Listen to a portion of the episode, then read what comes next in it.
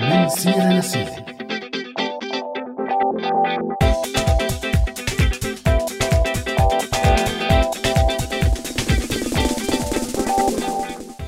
أهلا وسهلا بمستمعي راديو سوريالي بهي الحلقة بآخر سنة 2019 وبداية العام الجديد. كان بدنا نقول إن شاء الله هي السنة تحمل أخبار منيحة للسوريين بس للأسف. كانت هي السنة مثل السنين يلي سبقتها بسوريا. سنة دموية فيها كثير من الخسارات والفقر والمآسي للسوريين بكل مكان. ففعلا شو بدنا نتذكر منك يا سفرجلي؟ كل عضة بغصة. صاروا 8 سنين كلهم سفرجل يا عزة. بس حاولنا ببرنامجنا من سيرة لسيرة نطلع بكتير من الحلقات من هي الأجواء بناء على فكرة على طلبات الناس يلي عم يسمعونا من داخل سوريا ويلي قالوا لنا لا تزيدوا همومنا هموم. وبالحلقة الماضية من البرنامج تذكرنا أبرز هي اللحظات يلي تشاركناها معكم بالبرنامج. أما اليوم رح نتذكر أبرز الأحداث السياسية والإقتصادية يلي صارت بسوريا ومحيطنا بهي السنة. ومثل ما أسلفنا كل عضة بغصة. بس يمكن استعادة أحداث هي السنة وخاصة سياسية تخلينا نقرأ كيف تطور الوضع السوري وبتعطينا طريقة لنفكر لقدام. أنتوا عم تسمعوا راديو سوريالي وبرنامج من سيرة لسيرة. وحلقتنا لليوم عن 2019 وأبرز التغيرات الاقتصادية والسياسية اللي مرت فيها. فيلي حابب يتذكر معنا هي السنة أهلا وسهلا فيكم بهي الحلقة.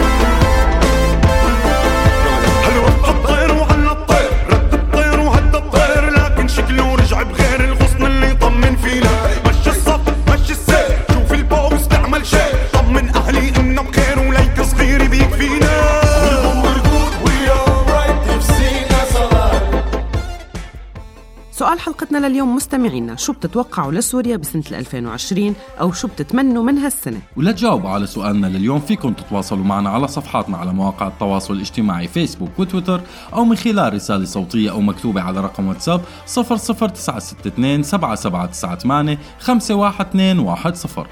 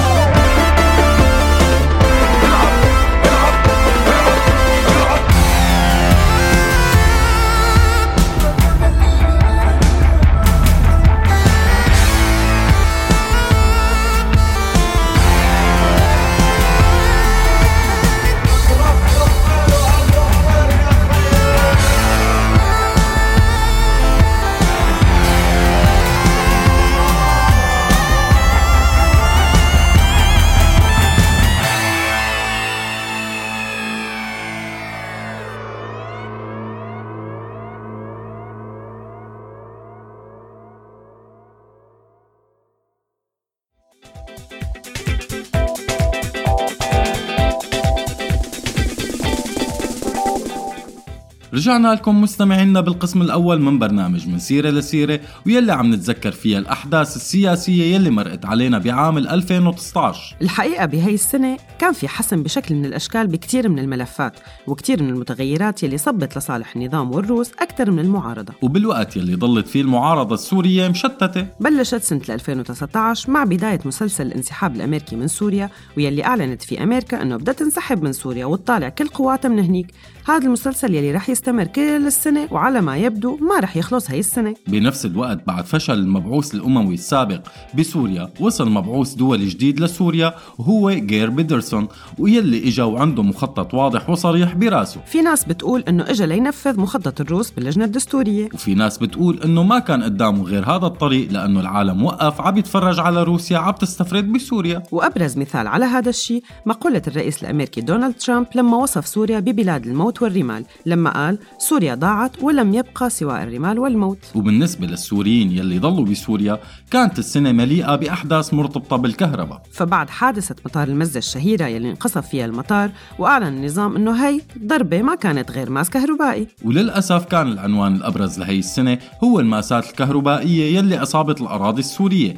عم نقول للأسف لأنه على الرغم من عدائنا للنظام إلا أنه هذا القصف ما كان ليصير لولا وجود هذا النظام والقوات الإيرانية والميليشيات التابعة له هذا النظام يلي قاعد عم يتفرج على أرضه وهي عم تنقصف وترك القصف وكمل بقتل شعبه. فعلا تم الاعتداء على الأراضي السورية بالقصف الإسرائيلي على سوريا على مدار العام وكل فترة بنسمع عن تجديد للقصف وماسات جديدة. بنفس الوقت بلش النظام خطوات ليرجع للحظيرة العربية فكان في عدة مناسبات تم من خلالها مناقشة هي الرجعة من أبرزها بأول السنة لما تناقشوا مندوبي الجامعة العربية عن رجعة سوريا للجامعة. المنطقة الآمنة حديث كتير تم التطرق له خلال السنين الماضية وكانت مطلب وتحولت لورقة تفاوض. وبلشنا نسمع عن هذا الشيء بس بدل المنطقة الآمنة صار عنا اتفاق أدنا ومن العلامات المميزة للسياسة بسوريا هي السنة كمان هو استمرار مهازل أو قمم سوتشي ويلي حبك الروس كل شيء حوالين هي القمم مشان يحصلوا على المكاسب يلي عم يحاولوا يحصلوا عليها بسوريا. عودة النظام السوري للحظيرة الدولية تزامن مع واحد من أشهر عناوين هي السنة وكان نهاية تنظيم داعش الإرهابي وبدأ هروب عناصره البقيانين وكثرت كتير النقاشات بين كتير من الدول يلي إجت منها هي العناصر. الإرهابية ورفض كتير من الدول استعادة مواطنيها وقبول البعض الآخر مع تعتيم كتير على الأسماء وتعتيم على الآليات يلي عم بتصير فيها المفاوضات بالإضافة لتقل كتير كبير على القوات الكردية يلي سيطرت على كتير من السجون يلي بتحتفظ بهدول دواعش هذا الملف يلي رح يتحول لورقة بإيدين كتير من الجهات السياسية مثل ما رح نشوف بالمستقبل. بالإضافة لكتير من الملفات الإنسانية يلي رح نشوفها مع سكان المناطق يلي كان مسيطر عليها تنظيم داعش الإرهابي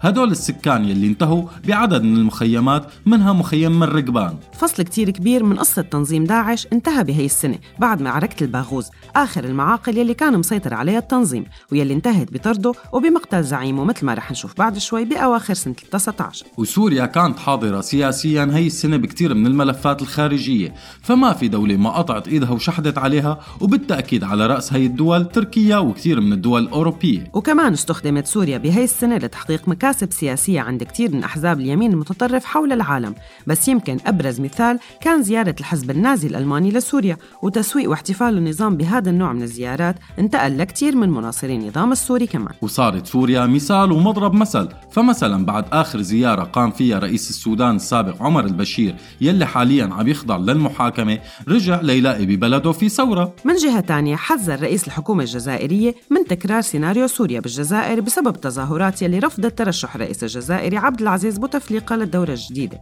طبعا مثل ما شفتوا معنا بحلقة restart ثورة لا الشعوب ولا الأنظمة قادرة تقدم خسارات مثل يلي ورط فيها النظام الأسد بلده. تزامنت وحدة من الضربات الإسرائيلية أو كما أسلفنا أنه جماعة الفيسبوك السوريين بيحبوا يسموها بالماس الكهربائي مع أزمة كبيرة بالكهرباء لحقتها مجموعة من أزمات المي والبنزين والمازوت والدولار يلي وصل سعر صرفه لأرقام قياسية. وتخلل هي السنة كمان حدث هز كل السوريين.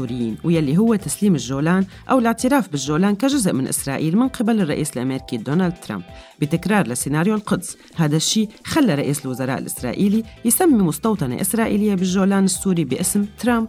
بهي السنة كمان بعد ما تم القضاء على داعش تمت إعادة فتح الحدود بين العراق وسوريا مع الأخذ بالعلم أنه الحكومة العراقية اللي كانت بوقتها والنظام العراقي بالعموم المقرب من إيران كان عم يتطلع لفرص من خلال فتح هاي الحدود. بس مثل ما رح نشوف بعد شوي كمان إنه فتح الحدود مع سوريا أو محاولات من أي أنظمة عربية إنه تعيد النظام السوري للحظيرة العربية ما عم تجيب غير الخراب على هاي الأنظمة. شهدت هي السنة كمان أولى الدعوات القضائية على النظام مع مجموعة من المحامين يلي توالت قضاياهم على النظام. كان من بين هي الدعاوي أو القضايا قضيتين ضد الرئيس السوري بشار الأسد بالمحكمة الجنائية الدولية بلا هاي. وانرفعت القضايا باسم 28 لاجئ سوري بالأردن. قالوا إنهم انجبروا على إنهم ينزحوا من بلدهم بسبب سياسات وممارسات ممنهجة وطالب محامو الادعاء بالمحكمة بالتحقيق بالجرائم محتملة ضد الإنسانية من بداية الحرب الأهلية بسوريا سنة 2011 لا تطلع كثير من الدعاوي القضائية ضد بيت الأسد والنظام على أكثر من جهة بالإضافة لأن أولاد رفعت الأسد هي السنة ما قصروا بنشر غسيلهم الوسخ على وسائل التواصل الاجتماعي. دخلك همام ليش في عندهم غسيل نظيف؟ والله ما بعرف بس ملعوبة. وكمان واحد من أهم العناوين الأخبار هي السنة أنه على الرغم من المصالحات بس رجعت المظاهرات بدرعة. صحيح كانت مظاهرات محدودة بس رجعت رفعت شعارات بترفع الرأس مثل عاشت سوريا ويسقط بشار الأسد. وتزامن هذا الشيء مع مقتل عدد من القادة يلي انجروا ليكونوا مع جيش النظام. مع التأكيد أنه خلال كل هالوقت ما توقفت الغارات الإسرائيلية على قصف مواقع للنظام ولحلفائه الإيرانيين مع زيارات طبعا متبادلة بين الروس والإسرائيليين. إدلب كانت دائما بصد كل الأحداث السورية. كيف لا؟ وهي اللي تحولت لتصير سوريا المصغرة مع كل الناس يلي وقفت ضد الأسد وقررت تضل بالبلد. فتعرضت لاتفاقيات يلي وصلوا لها الأتراك مع الروس لكثير من الانتهاكات. وهيك رجعت إدلب على محادثات أسيتانا وعلى كل اللقاءات يلي جمعت الرئيس الروسي بالتركي والإيراني. وكان دائما في قصف وقتل وتهجير لأهلنا السوريين بإدلب. عم نضل نشوفه ونحن مكتفين وما قادرين عم نعمل شيء لآخر أيام هي السنة. وبما أنه ما صفي حدا ما تدخل بسوريا هي السنة، الأخبار اللي تصدرت بعض العناوين إنه سلطات نيوزيلندا أقرت إنه قواتها الخاصة نفذت عمليات بسوريا مشان تدور على ممرضة نيوزيلندية اختفت بسوريا ويلي اسمها لويزا أكافي، وهيك انضمت نيوزيلندا للجيوش يلي عم تفوت لسوريا ومحافظ المهاجرين عم يحكي عن السيادة الوطنية. ومن قصص السيادة الوطنية كمان هي السنة كانت قصة الجدار يلي عم تعمره تركيا حوالين عفرين. لك حتى النظام ما ندد بما يكفي عبر أجهزته الإعلامية. البغدادي مر مرور الكرام بعد انتهاء الخلافة الإسلامية. بس مثل ما كلكم تعرفوا هي الإطلالة الإعلامية ما كان لها أثر كبير لأنه بعد شهور رح ينقتل. إطلالات إسرائيل على الساحة السورية وعلاقتها الطيبة مع روسيا يلي عم تأمن حدودها ما وقفت على القصف لتم إعادة رفاة الجاسوس الإسرائيلي كوهين إلى إسرائيل عن طريق روسيا. وبعد أيام كرد للجميل طبعا قامت إسرائيل بقصف سوريا لأول مرة من البحر. الأزمات المعيشية بسوريا ما وقفت وكانت دائما مثار لتحليل وقراءة بس هي السنة عاشوا السوريين بسوريا واحدة من أقصى أزمات المحروقات. أو البنزين ليوقفوا السوريين لساعات طويلة ليقدروا يأمنوا احتياجاتهم. وتكررت هي الأزمة مع نهاية هي السنة. لنسمع بقصص الناس يلي عم تموت على طوابير الغاز. بس الأزمة الأولى للمحروقات والبنزين خفف من وطأتها غلاظة بعض الفنانين السوريين يلي حاولوا يطلعوا ويقفلوا ويتغالظوا على ال social media. تماما. ومع استمرار قتل النظام للسوريين طلع تقرير لا بفيد ولا بينفع عن الجوع. بس من الضروري إنه نحكي عنه كوثيقة للتاريخ. فهذا التقرير بيقول إن المنظمة الدولية بتمتلك أدلة بتتضمن أكثر من مليون سجل بشأن الجرائم المرتكبة بسوريا من سنة 2011 وهذا التقرير الثالث يلي بتقدمه الآلية الدولية المحايدة. بس كل هذا لليوم ما أدى لشيء لكو ما شكله رح يودي لشيء المهم بمنتصف هي السنة ومع استمرار مسلسل هل رح ينسحب الأمريكيين أم لا صار في اشتباكات بين الأكراد والأتراك وتجدد قصف النظام وروسيا على أدلب واستمرت الغارات الإسرائيلية على الشام. واستمرت كمان المحاولات العربية لحتى يرجعوا سوريا وكتر الحكي عن المحاولات الإماراتية بهذا المجال. وشهدت هي السنة حدثين كتير كبار. الأول حرق النظام لمحاصيل القمح بالشمال السوري لمحاولة تجويع السوريين. وحدث ثاني كتير كبير وهو استشهاد رمز من رموز الثورة السورية عبد الباسط ساروت. كان الاستشهاد السارود أثر كتير كبير على السوريين يلي برا سوريا ويلي جوا سوريا لينضم لعدد كبير من الرموز السوريين يلي آمنوا بحرية سوريا. بهي السنة استمر واحد من فصول مجازر الكيماوي في استمرار رفض النظام السوري لدخول المحققين بموضوع الكيماوي وللأسف تغطية الموضوع بسبب تكراره ما أخذت كتير من الضوء إعلاميا. مستمعينا من العناوين المهمة كمان الإخبارية لهي السنة كان استمرار التسويق من عند إيران وروسيا وحزب الله لرجعة اللاجئين لسوريا.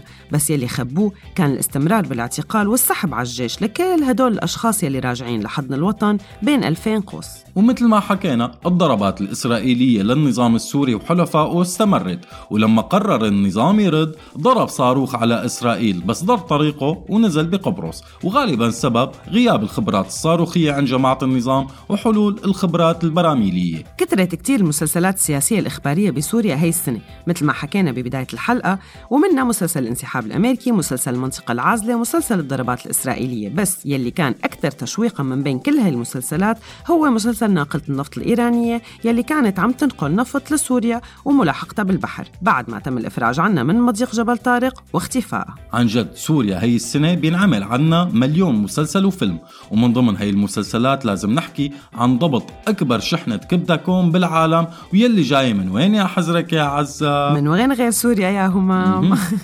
بس همام كمان المنطقة الآمنة أو العازلة كانت مسلسل بجزئين اشتغل عليه السلطان أردوغان من بين الشرق وغرب سوريا وتطور هذا المسلسل مع الزمن وتعدد الشخصيات المشاركة فيه بس أبطاله كانوا دائما اللاجئين. اللاجئين يلي كان دائما أردوغان يهدد بفتح الطرق أمامهم لأوروبا كأنه اللاجئين نوع من أنواع الزومبي أو قتلة مأجورين وبنفس الوقت كان يشحد عليهم طول السنة بملايين الدولارات. وبهالمعمعة كلها كان دائما يطل بهذا العام الفضيل وزير خارجية روسيا لافروف.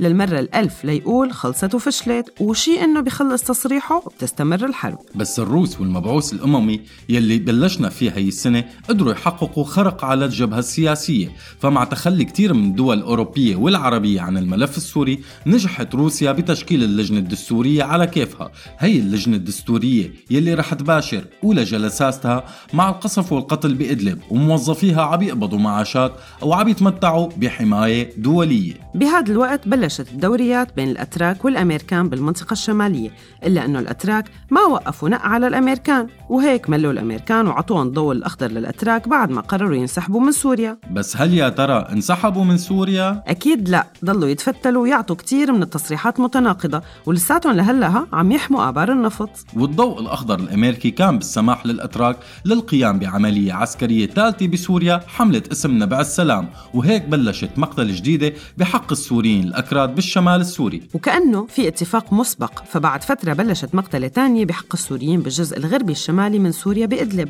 ليتهجر ما يقارب ل 300 ألف إنسان من منطقة قال لهم أردوغان أنه رح تكون آمنة. بهذا الوقت بلش فيه الرئيس التركي يبعث مقاتلين سوريين على ليبيا. لتكتمل مشاريع بوتين وأردوغان فعلى الرغم من الصراع بغرب سوريا إلا أنه الدوريات المشتركة مكملة بشرق سوريا لتصير سوريا حقيقة لعبة بإيدين الكل. قلنا لكم أعزائنا المستمعين كل عضة بغصة. بس على كل حال طولنا كتير بهذا القسم فخلونا نروح للفاصل وبنرجع بالقسم الثاني يلي رح نحاول يكون أخف ونحكي فيه عن أبرز الأحداث العالمية. إيه والله يا همام متعب كتير هالقسم كان. شو رأيك تاخدنا لشي وحدة من الفقرات؟ فقرة رئيفة مثلا؟ وانت قلتيها خلينا نسمع فقرة معادة من رئيفة متعلقة نوعا ما بموضوعنا لليوم بعنوان صراع المطابخ.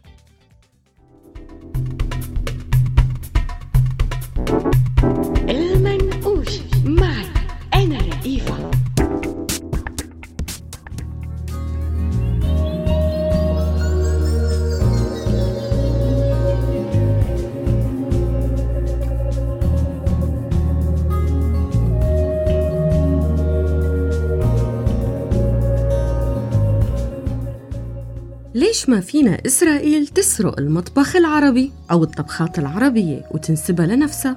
الحقيقة كل مرة بسمع خوف العرب والفلسطينيين من سرقة المطبخ العربي بضحك بقلبي.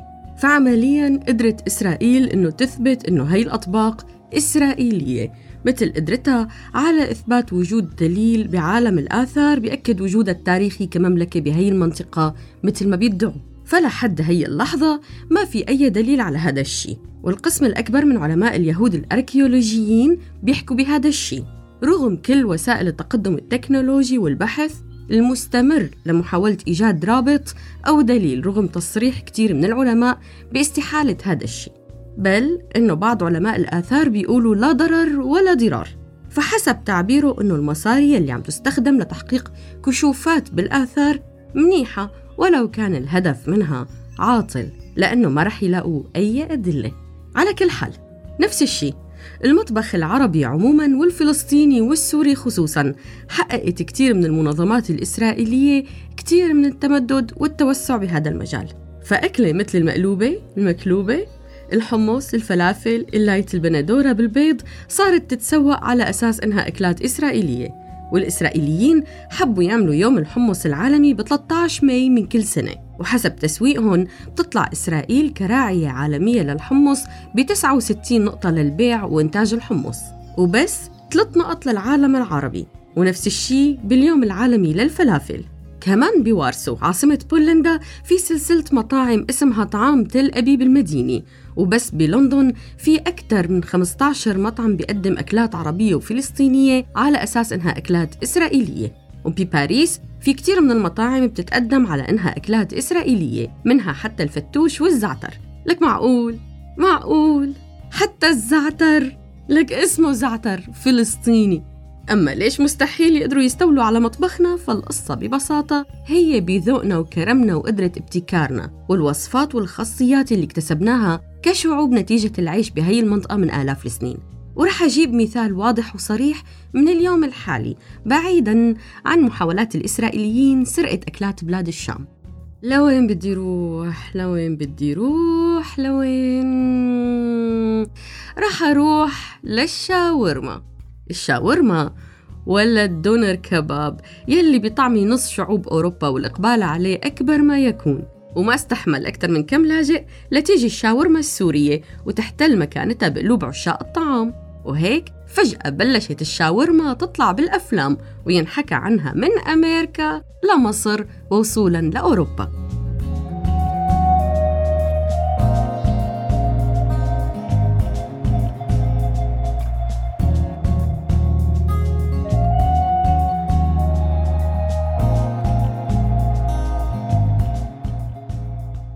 مقاومة مشروع احتلال المطبخ العربي وخاصة بلاد الشام شغلة كتير صعبة. فما في منافسة بين بوز الجدي تبع الشيخ محدين مثلا مع أهم مطعم فتات من أي جنسية.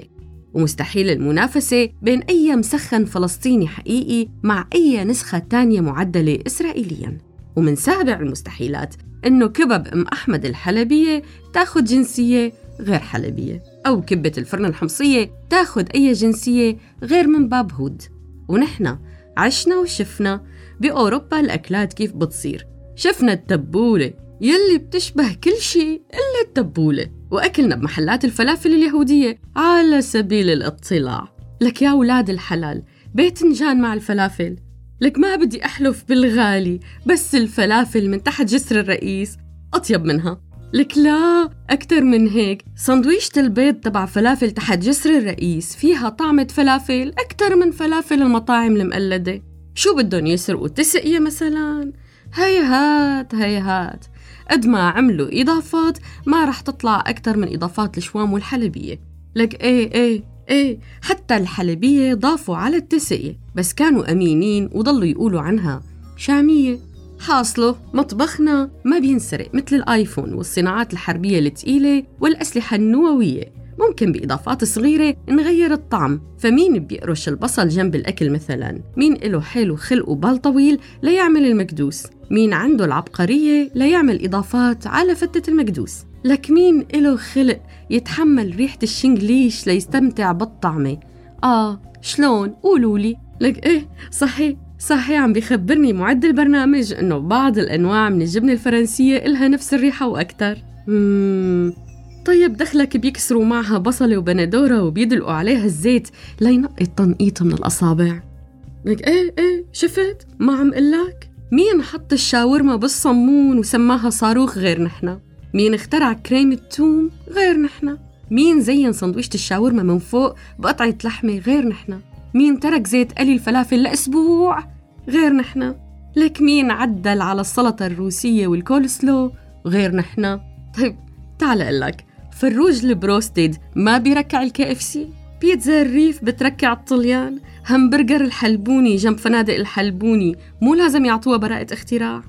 لك نحن يلي قلينا المكسرات وبعدين شويناها. لك نحن نحن يلي منقلي ومنشوي ومننقع ومنفت ولك نحن الدولة ولك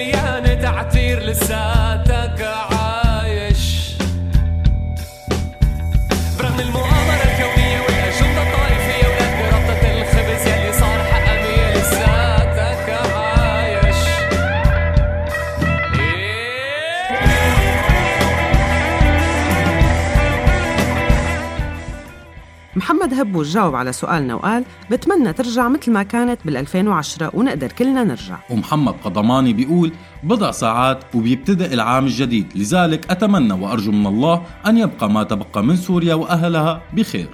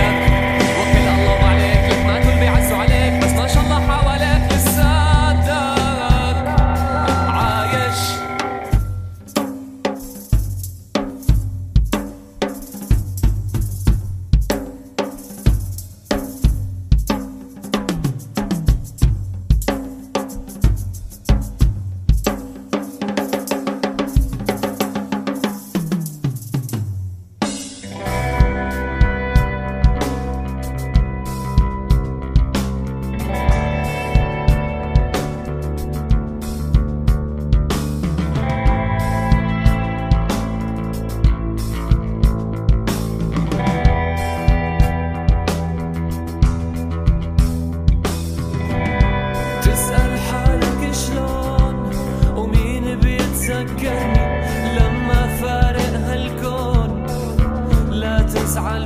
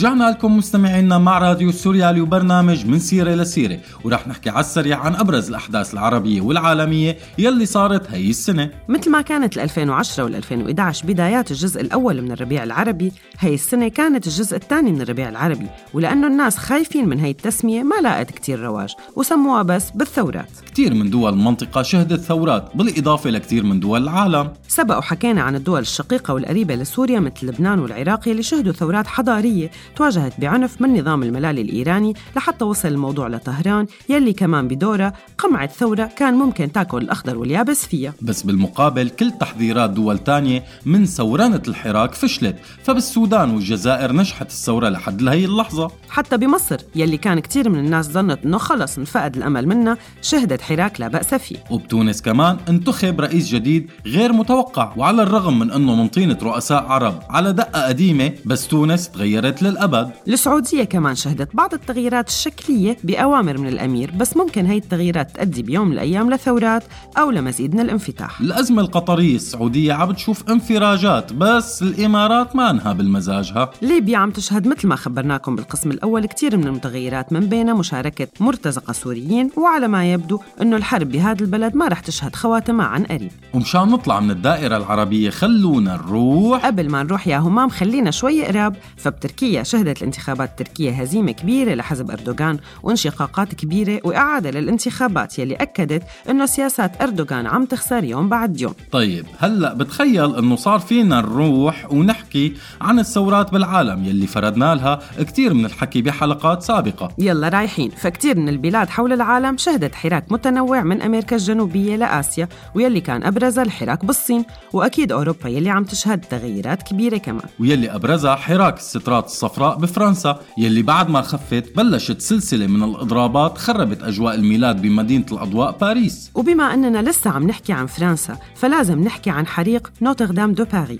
هاي الكنيسة التاريخية يلي حريقها حرق قلوب الملايين حول العالم لارتباطها الكبير بالفن والأدب والسياحة لسنين طويلة. ومن الحرائق مننتقل لحرائق الغابات بكل العالم.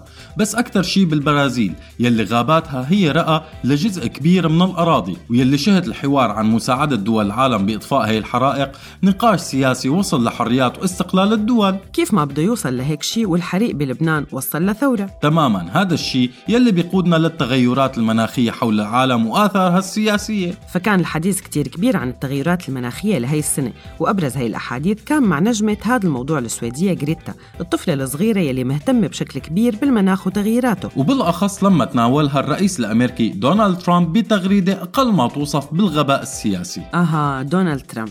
أخيرا وصلنا لواحد من أهم عناوين السنة. فالمتابع للسياسة الأمريكية بيعرف أنه ترامب كان عنوان ما بيتزحزح من عناوين الأخبار بأمريكا. بس مو لأنه الرئيس لا بالعكس لأنه ما بيلبق له يكون رئيس. هذا المنصب ما بيلبق له أبدا. يلي من وقت ما وصل عليه وعم تجي الانتقادات من كل حد وصوب هي الانتقادات يلي وصلت أخيرا لأنه يتم اتخاذ القرار بإقامة دعوة للعزل ويلي هو مانو عزل مباشر مثل ما كثير متوقعين ويلي عاصروا كلينتون ونيكسون بيعرفوا أنه رح يتبع هذا الشيء محكمة من قبل مجلسين بالولايات المتحدة الأمريكية. شو بدنا بكل هالحكي همام؟ خلينا نروح لشي بيفرح وبيفرح عمر مثلا بأخبار هاي السنة. شو هو ليش في شيء بيفرح؟ يعني الرياضة مثلا؟ لك إيه والله أنت قلتيها. ما تقلي فوز ليفربول بدوري الأبطال ما أدخل الفرحة لقلبك. لك مو بس إلي إلي ولكل الناس يلي ملت من الإسبان مع أني بشجع ريال مدريد ها؟ وعمر كمان. وأكيد فرح لفوز المنتخب الأمريكي بكأس العالم للنساء. ليش؟ لأنه مناصر لقضايا المرأة مثلا يعني؟ لك لا همام لأنه بحب يشوف بنات عم يلعبوا طابة. آه عم بقول لحالي. على كل حال أحداث السنة ما كان فيها كتير من الأشياء المفرحة فكان استمرار مجازر الرهوينجا والاضطهاد بالصين وحقوق الإنسان يلي شهدت كتير من التراجع بكتير من الدول. بس مشان نخلص هي السنة على شيء منيح خلينا نتذكر بعض الأخبار العلمية المنيحة. مثل شو يعني عمر ما حاطط شي مو كاتب شي؟ يعني مثل أول صورة للثقب الأسود مثلا أو جوائز نوبل للطب ما بعرف. خلص ليك همام ما شكلنا رح نلاقي شي مفرح للأسف. مانك محضر لك شي فقرة تخفف علينا شوي قبل ما نروح للمقابلة؟ لك جاهزة لو طالبة مليون دولار كان أحسن لك على فكرة. لكن خلينا نسمع سوا مستمعينا فقرة لعمر بسورياضي بعنوان فرق الولايات المتحدة للسيدات. سوريالي مع عمر سوار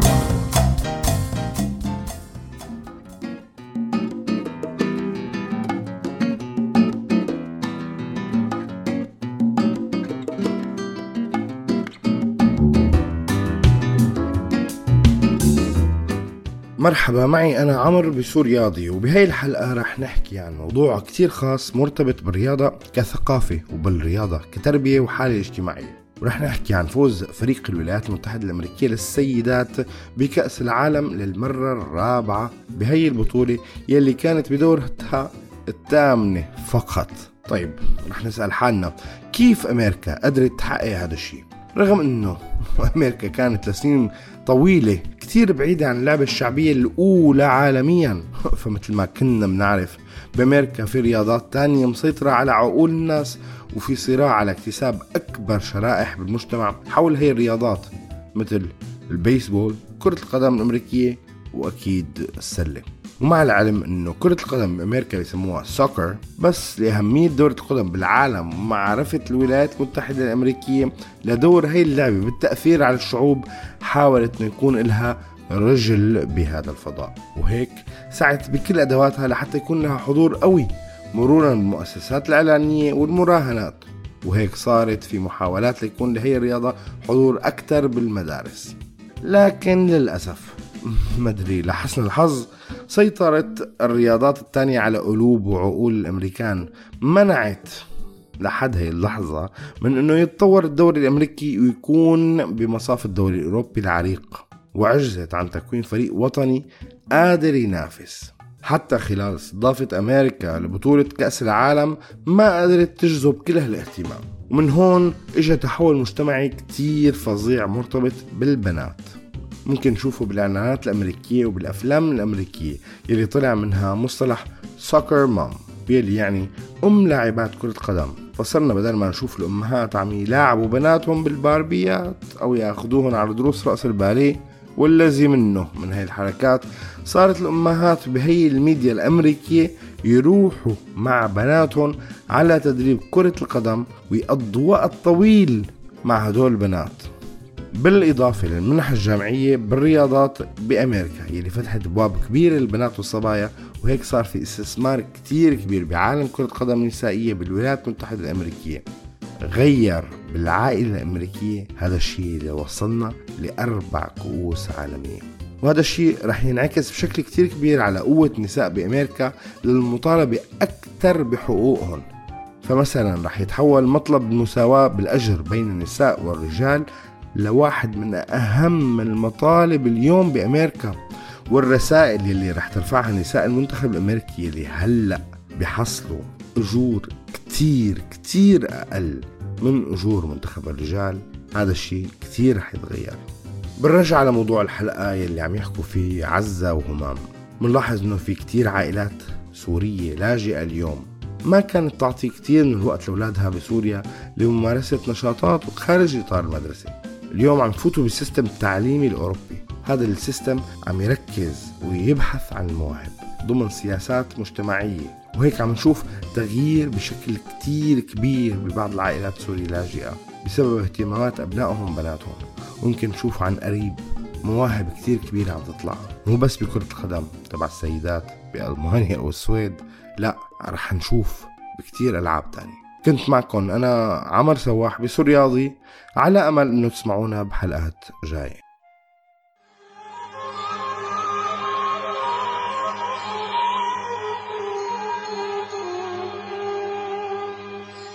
جرحت القلب مرة. مش رح ترجع تركب مش رح ترجع تجرح. شوف البلد كيف بزتكم بطل لكم مطرح. مش رح ترجع تركب مش رح ترجع تجرح. شوف البلد كيف بزتكم بطل لكم مطرح وليد وسمير وسامي مفكرين هبيلة وناسي. الشعب استيقظ صاحي الشعب استيقظ صاحي. إذا بقطع هي طرقاتي بحتلها هي إداراتي. ثورة مطالب بالجبهة محاور ترعيش هي شعاراتي. وسع بحدود خياراتي. للكل هي اتيكيتي شعبي مكسر أصنامه فلتسقط مستحيلاتي. هيدي رح بتجيبها. شو بعد عندك هاتي؟ لو بتعبوا المليون. وحياتي الأعظم هاتي. شوف وين صرنا شوف وين صرنا شوف شو بنينا شوف شو خسرنا وحدونا بالعذاب. صرنا شعب فانتصرنا شوف وين صرنا شوف وين صرنا شوف شو بنينا شوف شو خسرنا وحدونا بالعذاب. صرنا شعب فانتصرنا بلا ليش؟ ليش؟ لأنه ليك إحنا.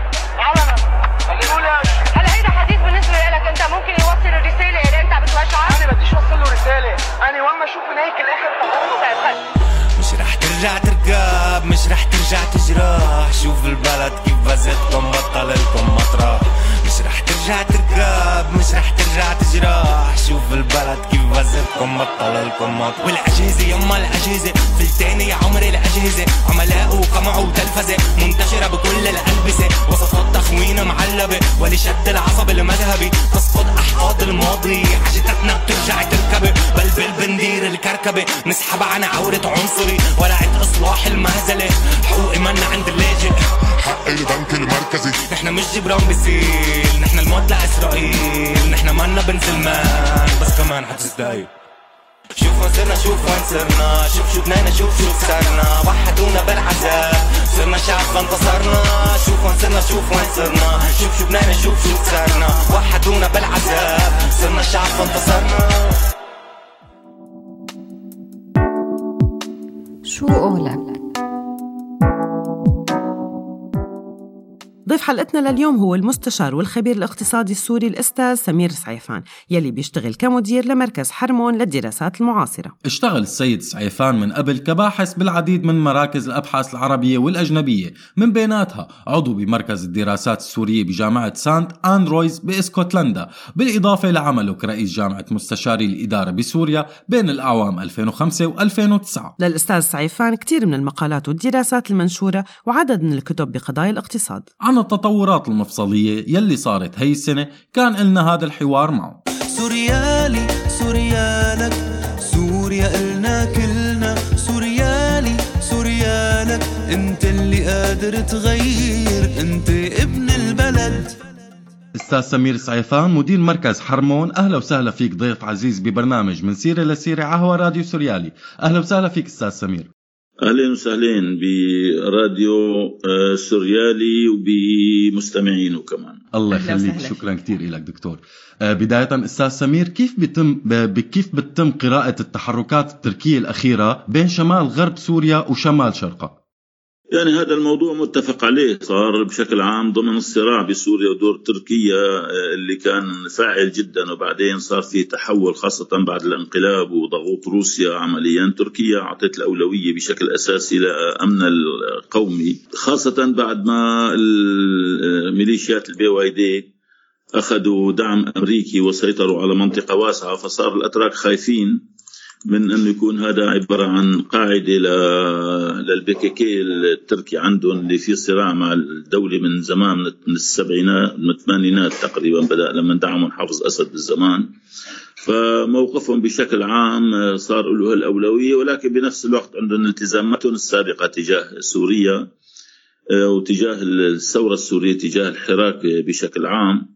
ولكن الروس يعني صاروا هن محكومين بين بين بين امنهم القومي اللي له أولوية ومصالحهم مع روسيا الكبيرة جدا التجارية والسياسية واقتصادية ومئات الشركات التركية بتشتغل بروسيا إضافة إلى التجارة والسياحة. فصار لهم أولويات بشكل أو بآخر ما يحاولوا قدر الإمكان إنه يلجموا اندفاعة الروس وإنه يطبقوا الاتفاقيات اللي صارت بسوتشي وأستانا وإلى آخره واتفاقيات خفض التصعيد اللي صارت بأيلول العام الماضي.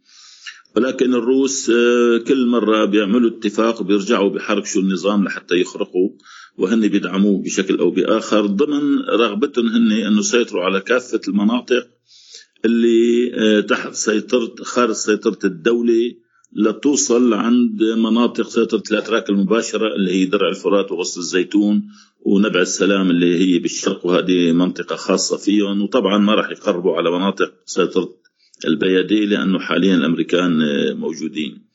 فوضع تركيا بهذا الشكل عموما يعني وضع لا تحسد عليه لأنه في إحراج بالنسبة لها وبنفس الوقت هي دفعت الكثير خلال السنوات الماضية. وبدون ما يعني يسمحوا أن تحقق أي مكاسب حتى سياسية. فهذا هو الوضع. حاليا يتم القصف بشكل وحشي. على أهلنا بمناطق أدلب وحلب وشمال حماة ولكن تركيا تسعى سياسيا تضغط بأشكال مختلفة إلى أنه يوقف هذا الحراء هذا القصف الوحشي. ولكن حاليا هدف النظام والروس هو فتح طريق حلب دمشق. لذلك التركيز مسير على معرة النعمان وعلى سراقب. فهذا طريق استراتيجي. وبعد منه بدهم يتجهوا نحو طريق حلب جسر الشغور اللاذقية وهذا موضوع أعقد لأنه بمر بوسط المناطق اللي مسيطر عليها المعارضة وبالتالي يعني راح يفتح معركة واسعة بشكل عام. يعني هذا هذا هذه قراءتي للوضع الشمال غرب سوريا وشرقها بالفترة الحالية. تمام. طيب آه، أستاذ سمير هل بالعموم هل برأيك بات المفاوض الوحيد على الملف السوري هن الروس فقط؟ المفاوض الظاهر هن الروس. نعم نيابة عن النظام وحلفائه وهم المتحكمون والأمريكان تركوا لهم سوريا من جهة. الأتراك لهم دور طبعا. آه، هن المفاوض الثاني عمليا بالطرف الآخر. ما زال رغم أنه آه، الضغط عليه ولكن الأتراك هم المفاوض بشكل آه، مقابل. ولكن المفاوض اللي مش ظاهر هن الأمريكان. والأمريكان موجودين بعقل الروس وموجودين بعقل الأتراك والأمريكان بيشتغلوا بطريقة أخرى حاليا.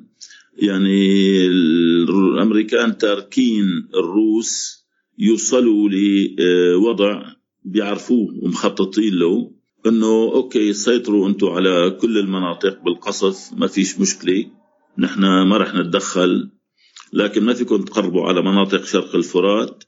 ورح نبقي الضغط على النظام وعلى سوريا حصار ومقاطعة وأخيرا آه، فيتو على ملف إعادة الإعمار أنه ما في تمويل. ورح هي أضفنا كمان قانون سيزر آه، إضافة إلى أدواتنا. ورح تشوفوا حالكم بالأخير. منتصرين عسكريا ولكنه نصر أسوأ من من الهزيمة. لأنه سترث سوريا مدمرة معزولة ومحاصرة وتدهور الأوضاع المعيشية والأوضاع الاقتصادية فيها وأضعاف قيمة يعني أضعاف قدرة النظام بشكل كبير ورح تكون عبء عليكم وليست ربح لكم. هذا بشكل أو بآخر يمكن سميه أنا فخ الأمريكان ناصبين لهم إياه للروس والروس بيعرفوه. مثل ما نصبوا ال- ال- الروس فخ ما يسمى ال- لجنة الدستور بشكل أو بآخر. فالقصد القصد أنه الأمريكان هم مفاوض موجود بعقل الروس وبعقل الأتراك وسيأتي دوره قريبا. تماما. أستاذ سمير ذكرت حاليا هلأ آه، بقانون قيصر. آه، سؤالنا لإلك هل برأيك بيرتبط إقرار قانون قيصر بشكل مباشر بالتصعيد الحالي الموجود بإدلب أم أنه بتعتقد منفصل عنه؟ آه، التصعيد بإدلب بده يصير عاجلا أم آجلا لأنه تصعيد النظام وقضمه لمناطق المعارضة لم لم تبدأ آه، بالأمس ولم تبدأ بإدلب ولكن ممكن يعني آه، استعجلوا فيها أكثر وتشددوا أكثر يعني ولا يستجيبوا لضغوط الأتراك للوقف أو لإعطاء هدنة لأنه هن كانوا يقصفوا بعدين يعملوا شوية هدوء بعدين يرجعوا يقصفوا وياخذوا قطعة ويعملوا شوية هدوء. هالمرة لا ما عملوا صعدوا أكثر.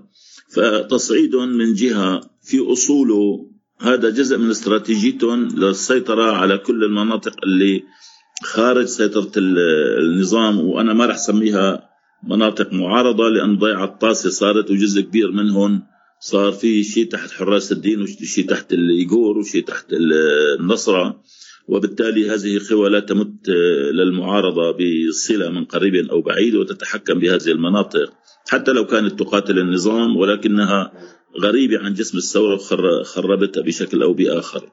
فالقصد أنه استراتيجية النظام النظام والروس هي السيطرة على هذه المناطق عبر هذا التكتيك اللي صار لهم بيستخدموه فترة غير قصيرة من سنة 1900 2015 لما دخلوا الروس ب 30 أيلول 2015 نعم صعدوا كرد على على قيصر بشكل أو بآخر لكن باتوا مستعجلين يعني بعد ما سيطروا على خان شيخون فبدهم يسيطروا على المعرة وعلى سراقب ليفتحوا الطريق الدولي بين حلب ودمشق. وبالنسبة لهم هي نقطة علام ضمن المعايير هن اللي بيقيسوا على أساسها أنه نحن انتصرنا. آه، أستاذ سمير ليش برأيك اجتماعات جنيف ما عادت أحرزت أي تقدم وكأنه أي مسار أممي محكوم بالفشل؟ وهل يا ترى برأيك الروس وحدهم هن ورا هالشي؟ نعم الروس بالدرجة الرئيسية هم من سعى لتخريب جنيف من أول يوم. يعني هم وافقوا عليه ب 2012 لما كان وضع النظام ما يتدهور وكان مهدد بالسقوط بين ليلة وثانية فالمجتمع الدولي لما أخذ قراره أنه لن يسمح بسقوط النظام عسكريا لأنه كان بيهدد بفوضى وهذا صحيح. لذلك وجدوا ملف آه، آه، بيان جنيف ب 30 حزيران 2012 اللي كان هو بشكل أو بآخر انتقال سياسي منظم بتشارك فيه المعارضة بيشارك فيه النظام بيشارك فيه المجتمع بإشراف دولي بحافظ على مؤسسات الدولة وبيضمن انتقال سياسي. هلا الروس بنفس الوقت شجعوا شجعوا النظام إنه آه، ما يستجيب يعني إنه يمانع. والنظام رفض عمليا. بعد ضغوط كثيرة أجبروا على الدخول بمفاوضات ولكن كان القرار سلف أنه لن نتقدم قيد أنملة بعدين الروس لحتى يخربوا مسار جنيف آه، اخترعوا مسار أستانا وتحت اسم آه، خفض التصعيد واعتبروه مسار عسكري. ولكن بهذا الشكل رادوا يسيطروا على جزء كبير من من القوات الفصائل المعارضة. لما بتسيطر عليها بهذا الشكل عمليا أنت تضعف وجودها وتضعف قرارها السياسي. لأنه يصبح قرار سياسي ضعيف وبالأساس هو الارتباط كان بين السياسي والعسكري كان عموما ضعيف. وطلعوا بعدين بملف المصالحات ومناطق خفض التصعيد آه، إلى آخره. فكانت ضمن سيناريو هو التحرك بالضغط للتراجع خطوة خطوة. وحاولوا إنه يستبدلوا أستانا يعني يستبدلوا أستانا محل جنيف. ونجحوا إلى حد بعيد. لذلك إذا بتاخذي جنيف آه، واحد وبتاخذي بعدين القرار 2 2 5 4 هو تراجع بشكل أو بآخر. وحاليا اختصروا كل قرار 2 2 5 4 اختصروه كله بهاللجنة الدستورية وأنه يكتبوا دستور. فنعم روسيا هي اللاعب الرئيسي الدولي اللي كان وراء هذا ال هذا ال هذا المسار للنظام والداعم الرئيسي له للتمسك فيه وعدم تقديم أي تنازلات. طيب أستاذ سمير هل يمكن أن يكون لمخرجات اللجنة الدستورية أي فوائد على الوضع السوري برأيك أم أنه مجرد ديكور سياسي روسي؟ شوف اللجنة الدستورية يعني يمكن الحديث حولها طويلا ولكن باختصار أولا ليس لها شرعية بهذا المعنى لأنه اولا 2 2 5 4 ما بنص على دستور يعني بنص على حكومة ذات مصداقية حكومة وطنية حكم انتقالي عمليا يعني عمليا حل سياسي. وبنص على بنود أخرى تخلق المناخ الملائم يعني إطلاق سراح المعتقلين آه، إلغاء محاكم الإرهاب هاي اللي سموها إرهاب وهن بيحاكموا فيها كل من يعارضهم موضوع المهجرين موضوع في مسائل كثيره عموما. ف وليس لجنة دستورية تضع دستور. أصلا الدستور لا يوضع بفترات الحروب. الدستور عادة يوضع لينظم مستقبل أو واقع ومستقبل بلد وبالتالي يجب أن يوضع بفترات الهدوء بفترات بعم السلام بيصير الاستقرار. بهالفترات هي بحطوا أقرب شيء لإعلان دستوري من جهة. وبعد ما بتستقر الأمور وبصير في مصالحات بحطوا دستور. طيب. هلأ حاليا هن آه، عملوا لجنة فقط لحتى تحط دستور. ومش واضح يعني لا مداها الزمني ولا آليات عملها بشكل أو وضعوا اليات عمل عمليا لن تؤدي لأي نتيجة. أنا باعتقادي يعني هذا رغم إنه هو أقرب للفخ اللي نصب للمعارضة والمعارضة اضطرت أن تقبل لأسباب نعرفها كلنا. ولكن أنا بسميها طبخه بحث يعني لن يطلع منها شيء. وفي تقدير دولي إن وضعت كي لا تنتج شيء. هلأ الروس بهمهم يطالعوا منها دستور آه، يعيد تأهيل النظام ولكن بنفس الوقت يقولوا للمجتمع الدولي انه هذا دستور هذا حل سياسي بإرادة سورية سوريه وبنفس الوقت بس المحتوى تبعه المحتوى مناسب للروس وللنظام. والروس عندهم نسخة والنظام عنده نسخة والمعارضة عندها نسخة. يعني كل واحد والأتراك عندهم نسخة والبريطانيين عملوا دستور. كل واحد عمل نسخة. كيف راح تطلع؟ ما حدا بيعرف. لكن رايدين يحطوا هن نص مناسب لهم ويخرجوه تحت جنيف ويقولوا هذا هو الحل فيا مجتمع دولي تفضل اعترف آه، عيدوا تأهيل النظام وافتحوا تمويل إعادة الإعمار وارفعوا الحصار وإلى آخره. هذا ما يطمح إليه الروس وهذا بالضبط اللي ذكرته إنه الأمريكان هون سيقولوا لهم لا. حتى الآن واضح بهذا الشكل لأنه الأمريكان مقابل تصعيد الروس العسكري صعدوا عمليا بالحصار وطالعوا قانون سيزر. قانون سيزر بيعود تطبيقه الفعلي لإرادة آه، ترامب والهبلنة تبعه. فما بتعرف شو راح يطلع معه. ممكن يكون فيه إجراءات شديدة جدا وممكن يكون إجراءات آه، معتدلة. ولكن على جميع الأحوال ستزيد من وضع بالداخل السوري ستزيد صعوبة وللأسف ويكون واضح يعني أنه هذا سيزيد الوضع على يعني سيضيق الوضع على أهلنا بسوريا اللي تحت مظلة النظام وصار جزء كبير من الشعب السوري تحت مظلة النظام آه، عموما ولكنه يضعف قدرة النظام على إرضاء الحاضنة تبعه على على تمويل ميليشياته وبتصير العبء المفروض على روسيا وإيران لتمويله أكبر. وقدرة إيران على تمويل النظام حاليا أكبر آه، أضعف بكثير ضمن الحصار مرة أخرى الأعيد من ترامب من جهة. ونتيجة الانتفاضة اللي موجودة بالعراق لأنه جزء من تمويل النظام كان يأتي من العراق.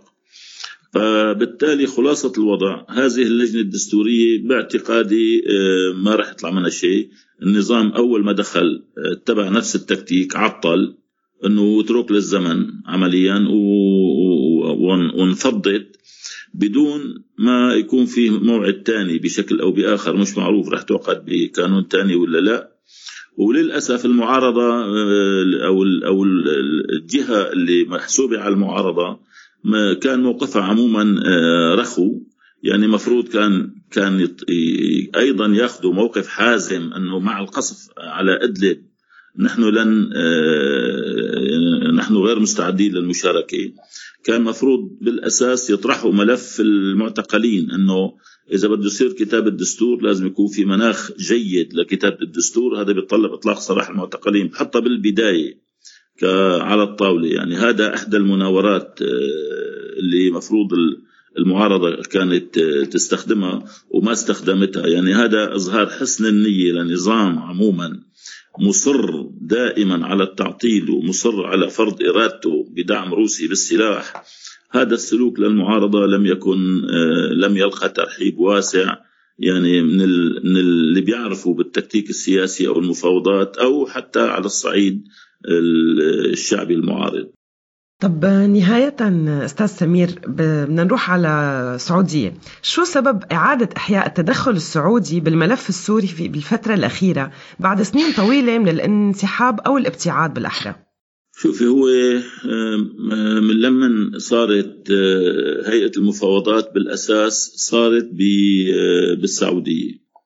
يعني آه، أول بنهاية 2015 آه، يعني الرياض واحد والرياض اثنين وأعادوا تشكيلة مرة أخرى بضغط سعودي ودخلوا آه، يعني منصتي أستانا والقاهرة بشكل أو بآخر لإضعاف هيئة التفاوض لأنه بدأت قوية فما انسجمت مع الروس فضمن ضغوط الروس عليهم وضمن هن موقفهم صار السعوديين. الغير ودي تجاه المعارضة بشكل عام ومساعيهم للتقارب مع النظام فكل ما صار يصير موقفهم عموما أكثر سلبية. وهي مرحلة أخرى ضمن هذا الموقف هن ما يحاولوا يعني يعملوا إبعاد بشكل أو بآخر للناس اللي شوية متشددين آه، أو متمسكين بحد أدنى من المطالب فما يحاولوا يبعدوهم وما بنعرف شو اللي ما يطبخوه السعوديين. السعوديين موقفهم بشكل عام للأسف يعني كان آه، بالفترة الأخيرة كان موقف سلبي وهذا ضمن الإسلاموفوبيا اللي موجودة عندهم وعند الإمارات. يعني عنده الإسلاموفوبيا تماما آه، مثلهم مثل الدول آه، أو أجزاء من السياسيين الغربيين. ف يعني السعوديين مولوا عن طريق الأم... بضغط أمريكي مولوا ال PYD فترة. وهلا ما نسمع إنه أرامكو بالسعوديه بتبعت خبراء لإعادة تأهيل حقل العمر اللي مسيطرين عليه ال PYD عمليا. وهذا كمان موقف غريب يعني هذا تعزيز لمشروع يسعى لأن يقيم كانتون مستقل في شرق شمال سوريا. فموقف السعودية للأسف آه، ضمن تقديراتهم هن اللي صارت سلبية جدا تجاه المعارضة فيمكن قراءة هذا التدخل السعودي الأخير. نهاية أستاذ سمير يعطيك ألف عافية وشكرا كثير لك ولوقتك وبنتمنى هيك السنة الجديدة تكون خير وسعادة عليك وعلى كل السوريين طبعا مع أنه اللي بيسمع حديثنا يعني يمكن بشك بشوي بهذا الموضوع. ولكن هاي تمنيات بالنهاية أكيد. آه، يعني أنا بعتقد آه، إذا استقر الروس آه، بكافة المناطق اللي خارج سيطرة النظام عدا مناطق السيطرة الشرق الفرات وعدا مناطق السيطرة التركية المباشرة راح يجوا للفخ اللي ناصبين لهم إياه الأمريكان. وفي إمكانية ساعتها أنه الأمريكان يعرضوا عليهم مقايضة أنه بتعملوا انتقال سياسي بسوريا بعد أن استقر الوضع لكم بشكل أو بآخر وخاصة الأمريكان بهمهم كمان يقضوا على على هدول فصائل الإيغور وعلى حراس الدين وعلى النصرة لأنه سياسيا ساكتين عن هذا الموضوع ما بدهم إياهم. بعد ذلك ممكن يصير في في آه، مقايضة أنه نقبل أن نرفع الحصار عن سوريا ونفتح الطريق لتأهيل النظام.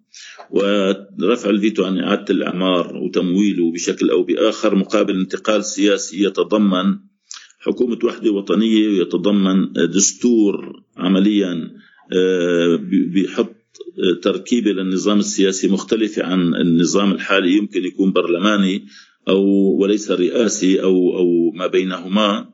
وفيه بإجراءات آه، إطلاق معتقلين وتنظيم عودة اللاجئين وإلغاء محاكم الإرهاب. وبنفس الوقت آه، ممكن آه، صياغة دستور ساعتها واتفاق عليه. وممكن يحطوا فيه نص أنه أنه الرئيس يحق له دورتين يعني متتاليتين أو غير متتاليتين ولا يحق له لمن يعني لمن تولى الرئاسة دورتين سابقا أو لاحقا أن يرشح نفسه بما معنى ممكن يقطعوا الطريق على ترشيح بشار الأسد. هذا السيناريو الأمريكان هن الوحيدين اللي ممكن يفرضوه. فالسؤال رح يفرضوا الأمريكان هيك سيناريو ولا لا؟ هذا أحد التصورات اللي أنا بذهني. المجموعة اللي اشتغلت بأمريكا على قانون سيزر ممكن هن يشتغلوا على نفس القانون مع الإدارة الأمريكية ويقنعوهم بهيك شيء ومش معروف إنه لأي حد ممكن بحين يصير في توافق مع الروس ولكن الروس لهم مصلحة بهذا الأمر خاصة إذا هن ضمنوا أنه مصالحهم مضمونة وانتقال سياسي ساعتها ما بيهدد سلطتهم ولا بيهدد استقرار آه، مصالحهم بسوريا. تمام. آه شكرا كثير عن جد. آه نهاية آه أستاذ سمير. ويعطيك ألف عافية وشكرا كثير لوقتك وللمعلومات القيمة اللي افدتنا فيها. تسلموا هاي فتحنا لكم الضوء شوي بالأخير. إنه عسى أن تكون السنة الجاية تحمل شيء جديد. إن شاء الله يا رب يا رب. شوية تفاؤل. شكرا كثير مع السلامة. مع السلامة.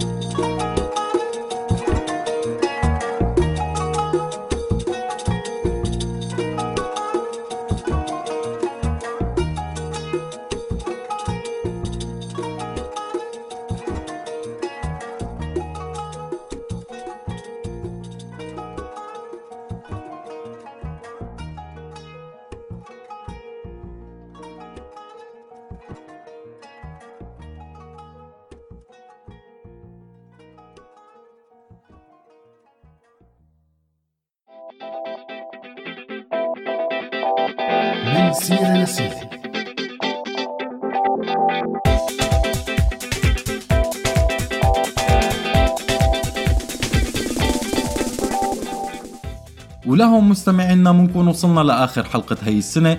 وأول سنة 2020 إن شاء الله نكون كسرنا الجرة على هي السنة يلي كانت مليانة مآسي. بس مثل ما بلشنا الحلقة إنه آخر 8 سنين كانت مليانة خسارات وحروب. فأمنيتنا لهي السنة إنه تكون مرتبطة بالتغييرات السياسية اللي رح تصير على الأراضي السورية. وما بإيدنا غير نتمنى يخلص هالوجع والتشرد والموت يلي عايشينه السوريين. ورح نضل نأمل بمستقبل للسوريين بعيد عن كل هالوجع. دعواتنا للسوريين بلم الشمل ومعرفة المغيبين قسريا والمختفين. أملنا كمان إنه تتضمد الجروح ويمكن حلم إنه نقدر نوقف هاي الحرب ونخلص من النظام المجرم. صار لازم نودعكم ونشكر كل مين كان عم يسمعنا أو شارك معنا. شكرا كتير لكم مستمعينا وشكر لكل فريق الحلقة من إعداد وإخراج وبس وفريق التواصل الاجتماعي.